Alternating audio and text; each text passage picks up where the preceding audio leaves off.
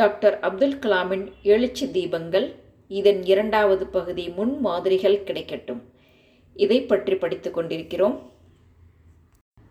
Doctor Abdul Kalam அவர்கள் அஸ்ஸாம் மாநிலத்தில் மாணவர்களை சந்தித்தபோது அவர்கள் கேட்ட கேள்விகளையும் அதற்கு அவர் சொன்ன பதில்களையும் இங்கே படிக்கலாம். நான் ஒரு தடவை அஸ்ஸாம் மாநிலம் சென்றிருந்தேன். தேஸ்பூர் பல்கலைக்கழக பட்டமளிப்பு விழாவில் பங்கேற்பதற்காகவும் அங்கு எனக்கு வழங்கவிருந்த கௌரவ டாக்டர் பட்டத்தை பெறுவதற்காகவும் அங்கு சென்றிருந்தேன். பட்டமளிப்பு விழா முடிவடைந்ததும் பள்ளி குழந்தைகளை சந்திப்பதற்காக புறப்பட்டேன். இளம் உள்ளங்கள் பெரும் எண்ணிக்கையில் கூடியிருந்தார்கள். வெல்ல முடியாத சக்தி என்பதை கருப்பொருளாக கொண்டு அவர்களிடம் உரையாற்றினேன். நான் பேசி முடித்ததுமே கையெழுத்து வேட்டைக்காக அந்த இளம் உள்ளங்கள் என்னை சூழ்ந்து கொண்டன. கையெழுத்து வேலையை நான் முடித்தபோது இரண்டு சுவாரஸ்யமான கேள்விகளை எதிர்கொண்டேன். எப்போதுமே வெள்ளப்பெருக்கெடுத்து ஓடும் பிரம்மபுத்திரா நதியை தண்ணீர் இல்லாமல் தவிக்கும் தமிழ்நாடு அல்லது ராஜஸ்தானுக்கு ஏன் திருப்பிவிட முடியவில்லை? என்று ஒரு கேள்வி வந்தது. இப்படிப்பட்ட புதுமையான யோசனைகள் குழந்தைகளுக்கு மட்டும்தான் உதயமாகும். வளர்ந்துவிட்ட பருவத்தினர் நிறைய விஷயங்களில் முடியவே முடியாது. சாத்தியப்படாது என்ற போக்கில்தான் யோசனை செய்யும் நிலவரத்தை பார்க்கிறோம்.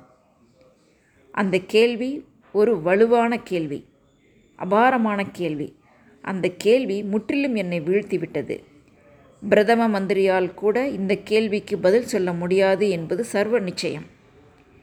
நதிகள் எல்லாம் மாநில அரசாங்கத்தின் அதிகார வரம்பிற்கு உட்பட்டவை. தத்தம் தண்ணீர் உரிமைகள் பற்றி மாநிலங்கள் வரிந்து கட்டிக்கொண்டு முட்டி மோதிக்கொள்கின்றன என்பதை அந்த மாணவனிடம் எப்படி சொல்வது?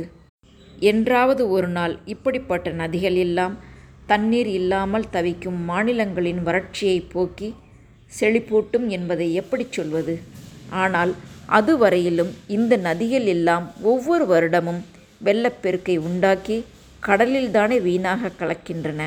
இந்த கேள்விக்கு எப்படி பதில் சொல்வது? மாநில உரிமைகள் அதிகாரங்களை கடந்து நதிகளை இணைக்க வேண்டும் என்ற ஒரு மகத்தான லட்சியத்தை இளம் நெஞ்சங்கள் தொடங்க வேண்டும் என்று இந்திய தொலைநோக்கு இரண்டாயிரத்தி இருபது எதிர்பார்க்கிறது என பதிலளித்தேன். அபார ஆற்றல் வாய்ந்த மன வலிமை கொண்டவர்கள் இளைஞர்கள் என்பதில் எனக்கு அசாத்திய நம்பிக்கை உள்ளது.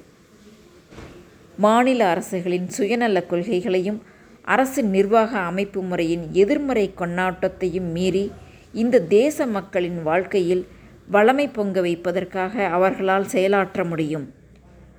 மாநில அரசுகளுக்கும் மத்திய அரசுக்கும் இடையே ஒருங்கிணைப்பையும் ஒத்துழைப்பையும் கூட இளைஞர்களால் மேம்படுத்த முடியும். நிச்சயமாக இதில் அவர்கள் வெற்றி பெறுவார்கள். இன்னொரு மாணவரிடமிருந்து வந்த இரண்டாவது கேள்விக்கணை என்னை மறுபடியும் திக்குமுக்காட வைத்தது. இதற்கு என்னால் உடனடியாக பதில் சொல்ல முடியவில்லை. சார் எந்த துறையைச் சேர்ந்த பெரிய தலைவர்களாக இருந்தாலும் அவர்களில் யாருமே எங்களிடம் வந்து பேசியதில்லை. சென்னைக்கும் லக்னோவுக்கும் இன்னும் பல இடங்களுக்கும் நமது பிரதம மந்திரி அடிக்கடி போவதை பார்த்திருக்கிறோம். ஆனால் அவர் இங்கு வந்ததே இல்லை. எங்களுக்கு அவர் வேண்டும். அவரோடு நாங்கள் பேச விரும்புகிறோம் என்று அந்த மாணவர் கூறினார். தேசத் தலைவர்களுடன் கருத்து பரிமாற்றம் செய்து கொள்ள துடிக்கும் இந்த ஆர்வம் என்னை வெகுவாக கவர்ந்தது. உங்களுடைய கனவு பற்றி டில்லிக்கு போனதும் தலைவர்களிடம் நான் சொல்கிறேன். உங்கள் கனவு நனவாகும் என்று சமாதானப்படுத்தினேன். பின்னர் ஒரு சமயம் பிரதமரிடம் இந்த சம்பவத்தை விவரித்தேன். இந்த கருத்தை அவர் ஏற்றுக்கொண்டார். இப்போதெல்லாம் குழந்தைகள் என்னிடம் பேச முடிவதில்லை. ஒருவேளை பாதுகாப்பு தடுப்பு இந்த பிளவை உண்டாக்கி இருக்கலாம் என்று அவர் கூறினார்.